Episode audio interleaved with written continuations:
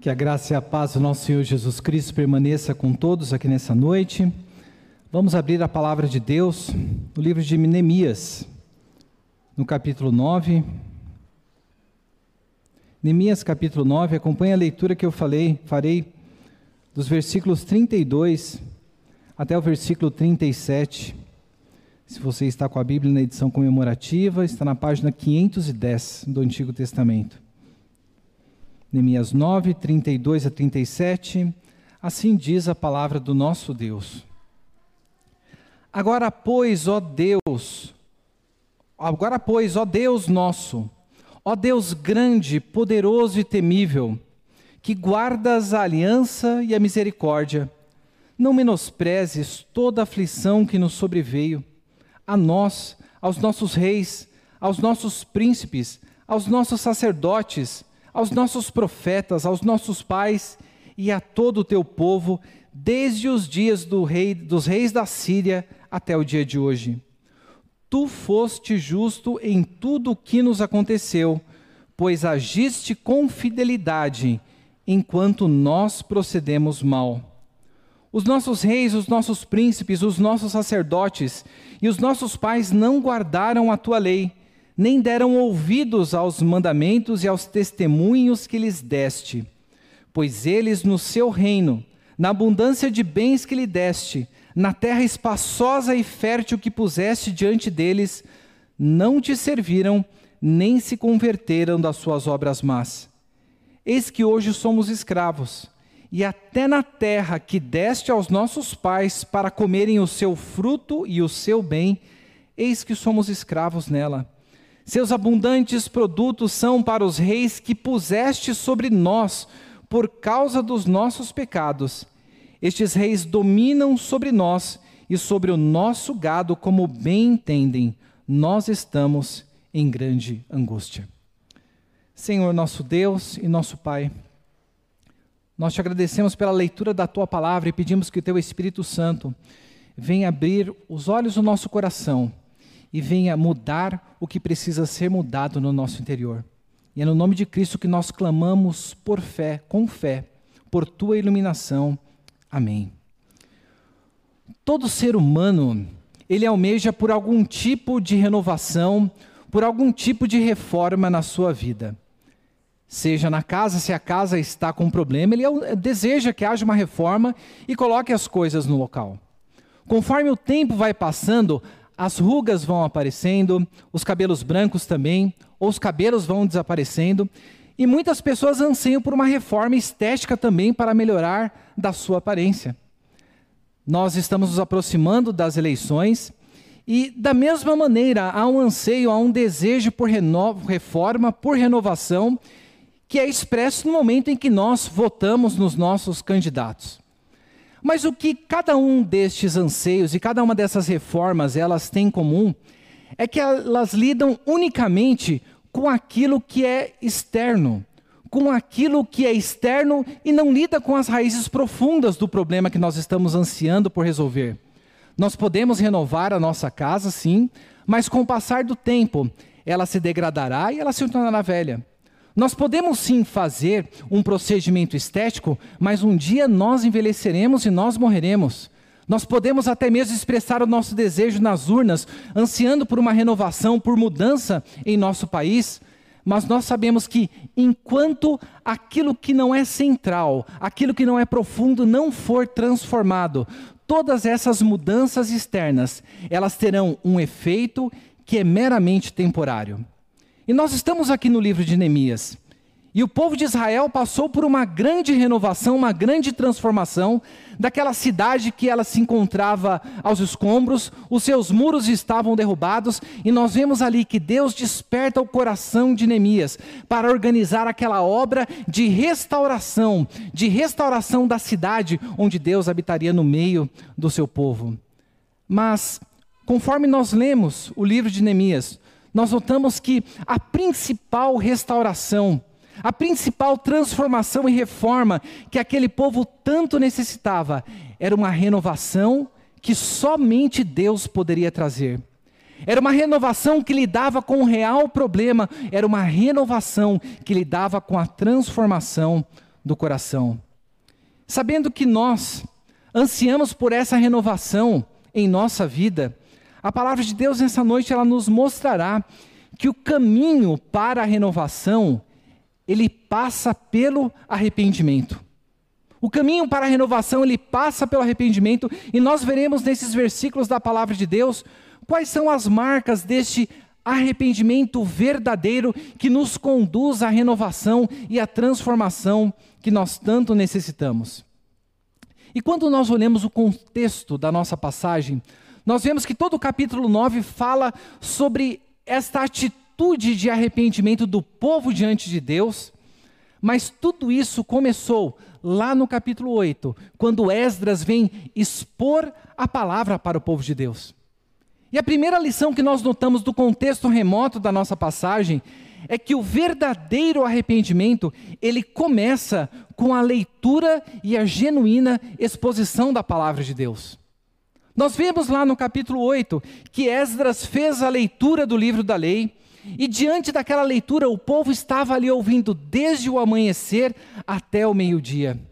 E ao ser exposto à realidade da lei do Senhor, nós vemos ali que o povo chorava ao ouvir a lei, e os levitas ali advertem para aquelas pessoas para que elas se alegrassem, que aquele dia era um dia de se alegrar no Senhor. E a transformação começa a acontecer no coração daquelas pessoas. Ao examinar as Escrituras, eles percebem que desde o dia de Josué até aqueles dias, eles não estavam observando uma das festividades que Deus havia estabelecido para o seu povo, que era da festa dos tabernáculos. Eles vão, habitam em tendas, relembrando o período em que eles estavam peregrinando, e quando chegamos no capítulo 9, nós vemos uma grande reunião de um grande jejum, e no dia 24 do mês, passado vários dias desde a pregação de Esdras, nós vemos que o povo se apresenta diante da presença de Deus e faz confissão dos seus pecados, dos pecados e das iniquidades do seu pai. E a palavra de Deus nos diz ali no capítulo 9 que em um quarto do dia, por três horas, eles ouviram, fizeram a leitura da lei do Senhor, e por mais três horas eles se colocaram em confissão diante da presença do nosso Deus. Meus irmãos, não há renovação em nossa vida se nós não passarmos pelo caminho do arrependimento. E o arrependimento, o verdadeiro arrependimento, ele começa quando nós somos expostos à palavra de Deus, quando nós somos expostos à leitura da palavra de Deus. E o arrependimento ele é algo tão central em nossa vida que nos símbolos de fé nós encontramos ali, no primeiro parágrafo, o arrependimento para a vida. É uma graça evangélica cuja doutrina deve ser tão pregada por todo ministro como da fé em Cristo Jesus. Quando os levitas estavam ali conclamando aquele povo, eles fizeram uma oração. E nesta oração, nesse clamor, eles rememoraram os atos redentivos de Deus.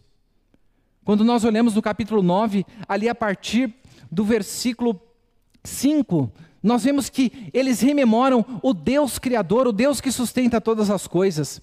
O Deus que escolheu o seu servo Abraão e com ele estabeleceu a aliança. O Deus que durante todo o caminho no deserto é o Deus que retirou o povo do Egito e os guardou, os protegeu, os a, os deu a lei enquanto eles estavam peregrinando. Este mesmo Deus é o Deus que guiou o seu povo por sobre a terra e deu vitória diante das batalhas.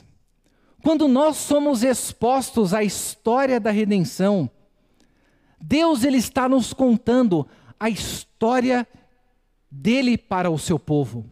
Constantemente na nossa vida nós somos expostos a histórias que nos apresentam a visão do que é uma boa vida. Elas nos apresentam um caminho para a restauração e a regeneração que se dá por coisas que são meramente externas. Mas quando nós lemos a palavra de Deus, quando nós somos expostos a essa palavra, nós somos confrontados com a grandiosidade do nosso Deus e a realidade do nosso pecado. Você deseja renovação em sua vida? A palavra de Deus nos mostra que o caminho da renovação, ela passa pelo arrependimento. E o verdadeiro arrependimento, ele começa com a leitura e com a pregação da palavra de Deus. E diante disso nós precisamos refletir o quanto que nós temos valorizado a lei do Senhor que nos tem sido dada. O quanto que nós temos ansiado por estarmos diante da presença do Senhor, ouvindo a pregação da palavra. Note, este povo foi tocado por uma leitura da palavra de Deus que começou de manhã ao amanhecer e foi até o meio-dia. Você se imagina sentado no banco da igreja ou estando pé, ouvindo a leitura da lei do Senhor por tanto tempo? Você se imagina lendo por um quarto do dia, como nós vemos no capítulo 9, por três horas, essa leitura sendo colocada, e depois você se colocar durante três horas para clamar ao Senhor, para confessar os seus pecados? A palavra de Deus nos diz que quando nós somos expostos à palavra de Deus, ela é um meio através do qual o nosso Deus ele promove fé no nosso coração. Ele abre os nossos olhos para que nós contemplemos a sua grandiosidade e a nossa pecaminosidade, para, para que a sua graça se manifeste sobre a nossa vida.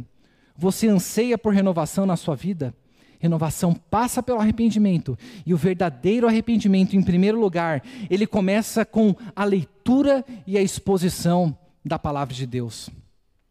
Mas ao entrarmos aqui no versículo 32, saindo do contexto remoto e vindo para os versos que nós lemos, nós vemos que, em segundo lugar, o verdadeiro arrependimento, ele é marcado por uma confissão dos pecados diante da presença de Deus. Versículo 32 nós lemos: Agora, pois, ó Deus nosso, ó Deus grande, poderoso, temível, que guardas a aliança e a misericórdia, não menosprezes toda a aflição que nos sobreveio a nós, aos nossos reis, aos nossos príncipes, aos nossos sacerdotes, aos nossos profetas, aos nossos pais e a todo o teu povo desde os dias do rei da Síria até hoje tu foste justos em tudo o que nos aconteceu, pois agiste com fidelidade enquanto procedemos mal.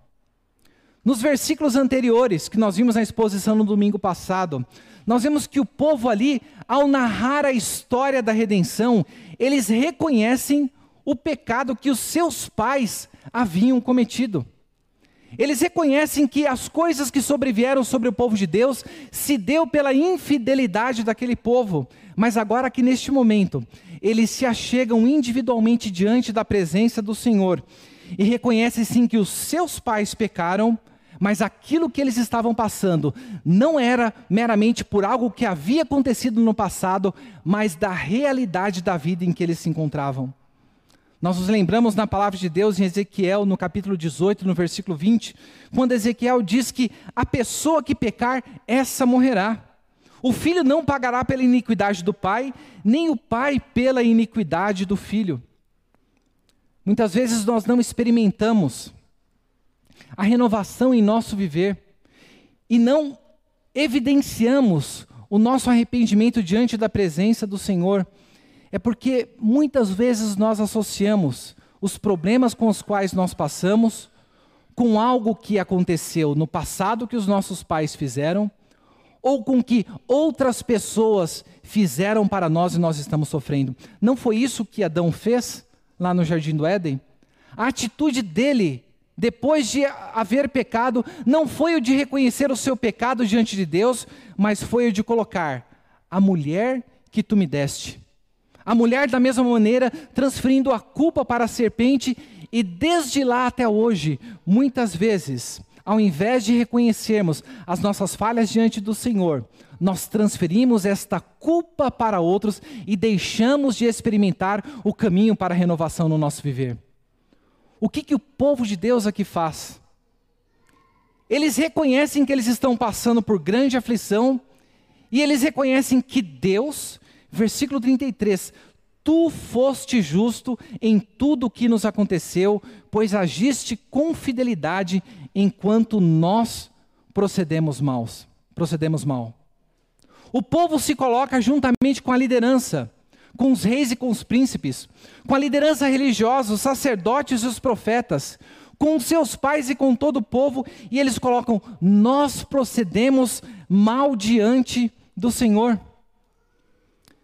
Se nós desejamos experimentar o caminho pela renovação, é necessário que nós voltemos para um autoexame da nossa vida e reconheçamos que o problema não está fora de nós, o problema ele não está com as outras pessoas, mas está no fato de que nós temos procedido mal contra o Senhor. E Ele, como um Deus fiel, como um Deus fiel à Sua palavra, Ele cuida do seu povo e cuida do seu povo através da disciplina. E nós precisamos nos perguntar, mas como que nós procedemos mal? O povo, por ter sido impactado pelo poder transformador da palavra de Deus, eles reconhecem que o problema não estava nos pais, mas eles passam ali a observar para a situação em que eles se encontravam e para a vida da sua liderança e reconhece que o grande problema deles estava em ignorar o que o Senhor lhes havia dado para que eles refletissem. Observe o versículo 34. Os nossos reis, os nossos príncipes, os nossos sacerdotes e os nossos pais não guardaram a tua lei, nem deram ouvidos aos mandamentos e aos testemunhos que lhe deste.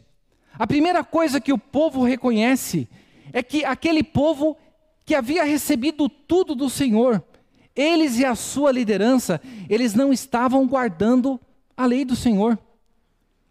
E nós veremos nas próximas exposições que a maneira pela qual eles não estavam guardando a lei do Senhor vai ser evidenciada no versículo 10, quando eles farão uma aliança com o Senhor e se comprometerão diante de Deus.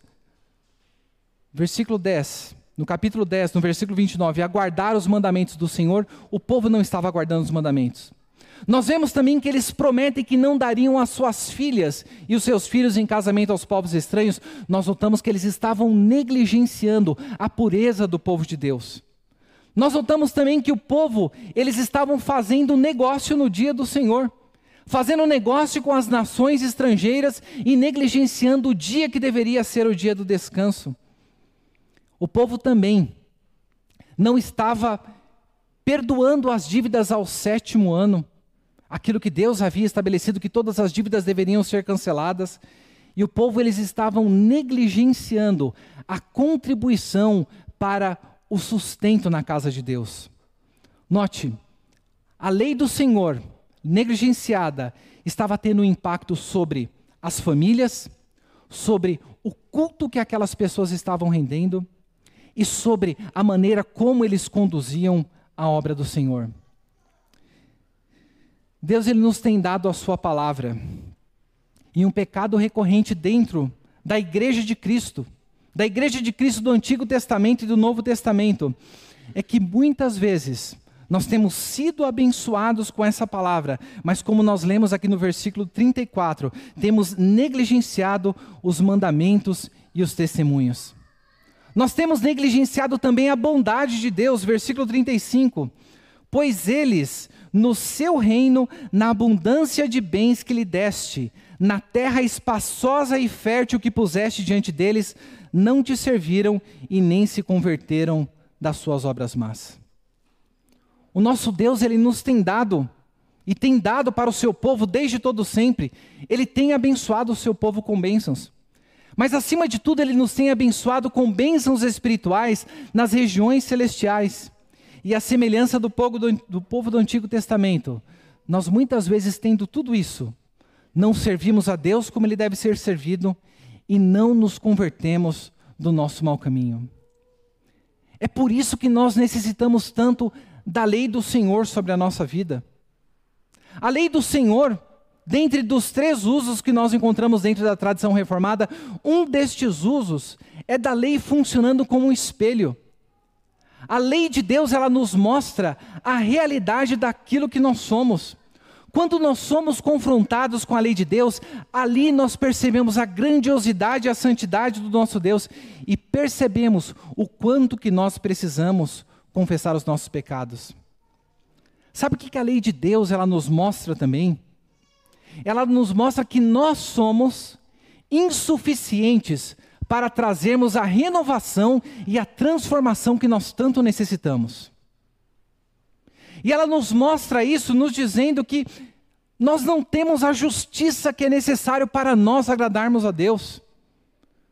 As nossas obras não passam de trapos de imundícia, mas quando nós entregamos a nossa vida a Cristo Jesus, nós nos encontramos como a lei de Deus, como também aquela regra de fé e prática que expressa a maneira como nós devemos viver, porque nós não estamos olhando para a lei para buscarmos sermos aceitos diante de Deus, mas nós expressamos que nós necessitamos da justiça que há em Cristo Jesus.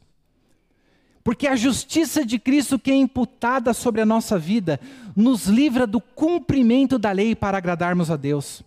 Porque Jesus Cristo cumpriu a lei da maneira da qual nós jamais poderíamos cumprir. E quando nós nos achegamos diante da lei do Senhor, quando nós guardamos essa lei, quando nós damos ouvido aos mandamentos, o que nós estamos expressando é a nossa gratidão a Deus por tudo aquilo que Ele tem feito por nós. A lei de Deus, ela revela a necessidade contínua e diária que nós temos da transformação, da necessidade que nós temos de Cristo sobre a nossa vida. Mas o que acontece quando nós negligenciamos a lei do Senhor? Nós perdemos o espelho, nós negligenciamos o espelho que mostra a nossa real situação. Quando nós ignoramos a lei do Senhor, a lei que funciona como um freio sobre a nossa vida, um freio contra o pecado, nós os entregamos aos prazeres do nosso próprio coração. E buscamos a renovação e a transformação em coisas que não podem nos transformar. Quando nós negligenciamos a lei do Senhor, nós nos esquecemos que a constituição que rege a nossa vida não é a constituição brasileira mas é a constituição dos cidadãos do reino de Deus, onde na lei do Senhor o Senhor nos diz como nós devemos nos comportar, comportar com relação a Ele, amando-o sobre todas as coisas, e como nós devemos comportar com relação ao nosso próximo, amando o nosso próximo como a nós mesmos.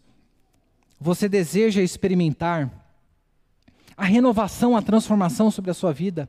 A palavra de Deus nos mostra e nos diz que essa renovação, ela passa pelo arrependimento, e o verdadeiro arrependimento, em primeiro lugar, ele começa com a leitura e a exposição da palavra de Deus.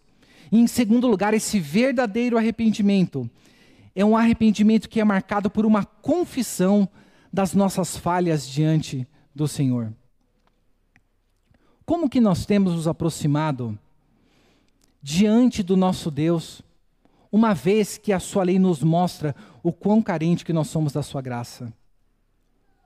Se nós desejamos experimentar essa renovação, nós precisamos lidar de maneira séria com o pecado na nossa vida, e isso começa como o povo fez. O povo olhou para a situação de cada um deles, o povo olhou para a situação da sua liderança e eles observaram: nós procedemos mal. E como que nós procedemos mal? Nós não guardamos a sua lei e não demos ouvido aos seus mandamentos e aos seus testemunhos. O Senhor nos abençoou, mas nós não te servimos e não nos convertemos dos nossos maus caminhos. Meu irmão, o arrependimento é algo que é necessário em nossa vida. E quando nós somos expostos à palavra de Deus, veja, Deus nos dá a sua palavra Deus nos concede fé, mas Deus não se arrepende no nosso lugar. É necessário que nós nos arrependamos diante da presença do Senhor. Porque nós vemos aqui na sequência que se nós ansiamos por esta renovação na nossa vida, é necessário que nós nos arrependamos. Então, em terceiro lugar, o verdadeiro arrependimento é um arrependimento que ele reconhece as consequências do pecado sobre a nossa vida. No versículo 32, o povo reconhece a grandiosidade de Deus, e ali eles clamam a Deus e dizem: Não menospreze a aflição que nos veio. Então, a primeira percepção deles, diante da realidade que Deus havia sido bom e fiel para com eles, e eles haviam negligenciado a lei do Senhor, eles reconhecem a sua dificuldade e a chamam de aflição. Mas eles não param por isso e se vitimizam diante dessa realidade, mas eles especificam, eles deixam claro diante de Deus que eles reconheciam que aquilo pelo qual eles estavam passando era consequência da maneira como eles tinham vivido a vida deles. Versículo 36. Eis que hoje somos escravos, e até a terra que deste aos nossos pais para comerem o seu fruto e seu bem, eis que somos escravos nela. Versículo 37: Seus abundantes produtos são para os reis que pusessem sobre nós por causa dos nossos pecados. Deus havia tirado o seu povo do cativeiro. Mas o povo reconhece que eles estavam na terra que Deus havia dado para os seus pais, mas naquela terra eles ainda eram escravos. Eles ainda estavam sobre uma dominação estrangeira. E eles reconhecem que os reis que Deus havia colocado sobre a vida deles, havia sido o próprio Deus, na sua providência, que havia colocado eles debaixo dessa escravidão. O que, que isso tem a ver com a nossa vida? Se nós desejamos experimentar a renovação e o verdadeiro arrependimento, ele passa pelo reconhecimento das nossas falhas, nós precisamos parar e observar sobre como que nós temos lidado com as aflições que a providência de Deus nos tem colocado.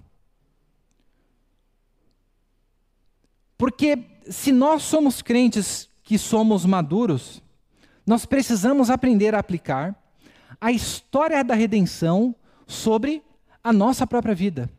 E a palavra de Deus, ela nos mostra que Deus, através da sua providência, ele muitas vezes nos faz passar por coisas que nós percebemos como sendo ruins para nós, e também por coisas boas, mas a, nossa dificuldade é quando estamos passando pelas coisas boas, nós não temos dificuldade, muitas vezes, de agradecer a Deus por essas bênçãos, mas a dificuldade vem quando nós somos disciplinados pelo nosso Deus.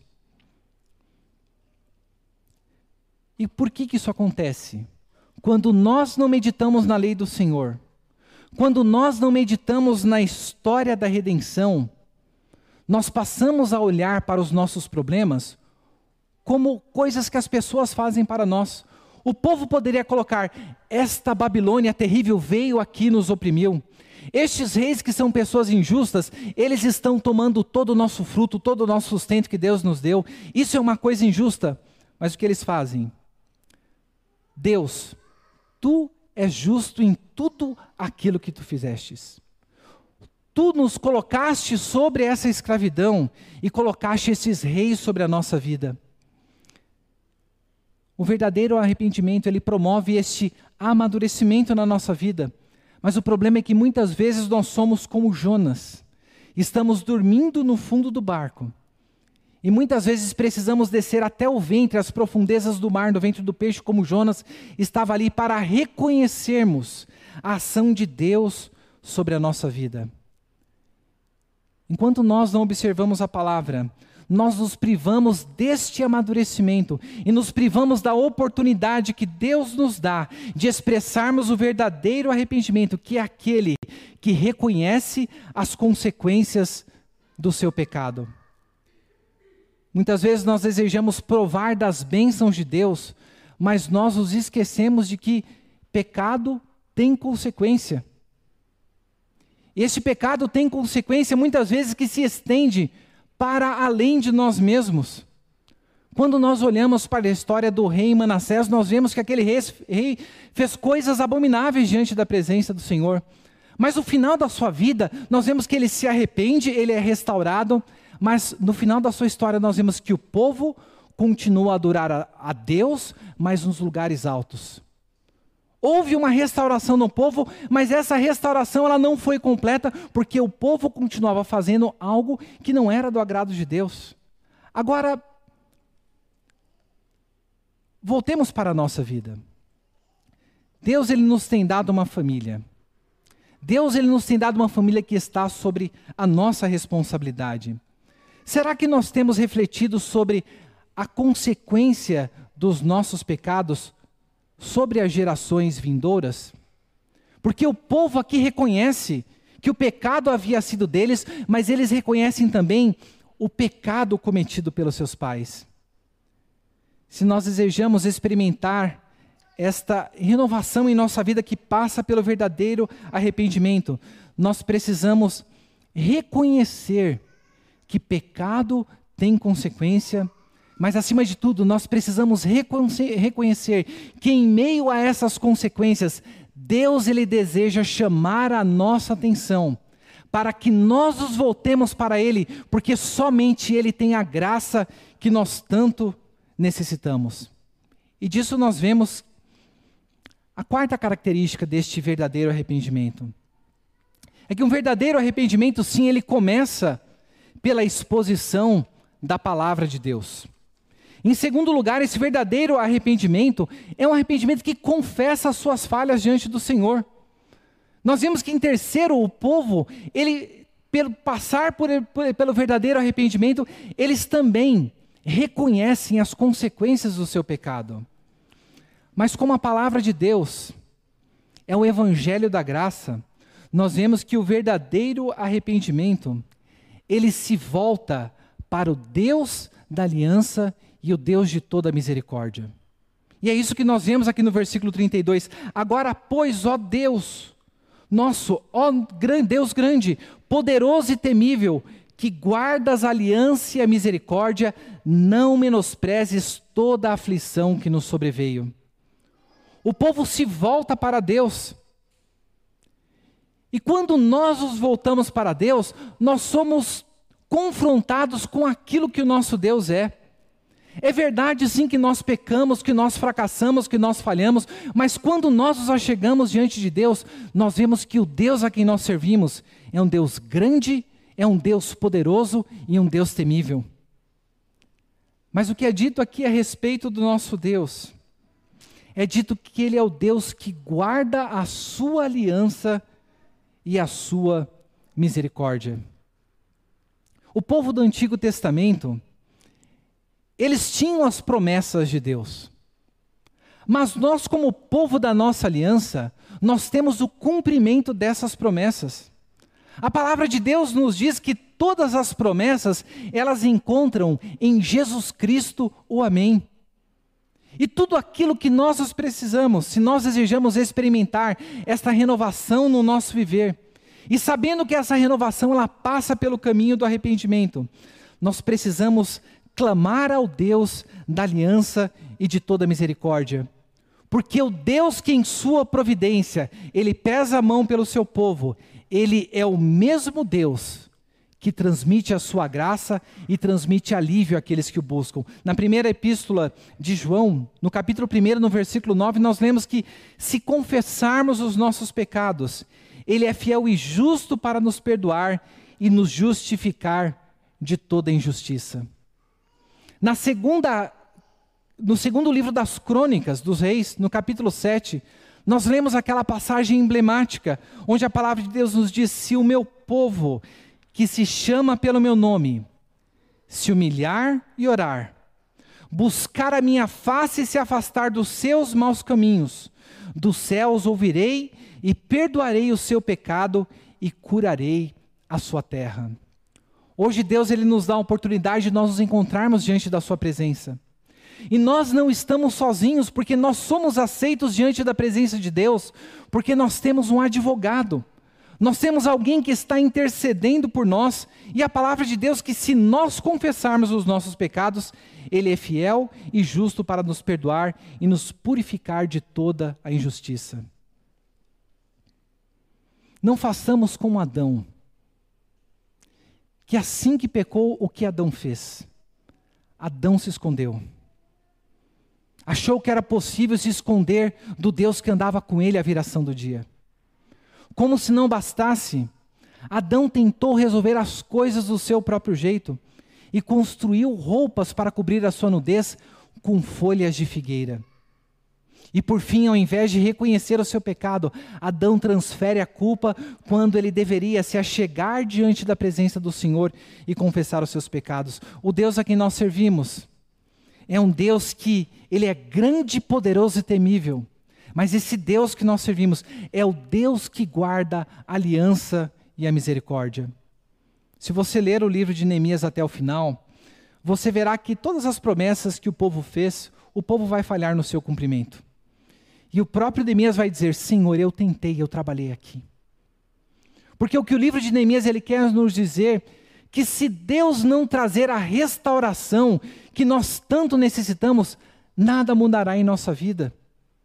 E a nos dar o seu filho, Jesus Cristo, ele nos deu acesso para que nós possamos nos achegar diante da presença dele e clamar pela transformação que nós necessitamos. Por meio do seu Santo Espírito, ele nos convence, a palavra de Deus nos diz, do pecado, da justiça e do juízo. E por esse Santo Espírito intercede por nós com gemidos inexprimíveis. Por meio da Sua palavra, Ele nos dá a Sua lei, a fim de que nós venhamos e confessar diante deles as nossas falhas, reconhecemos que Ele é fiel e que temos pecado contra Ele.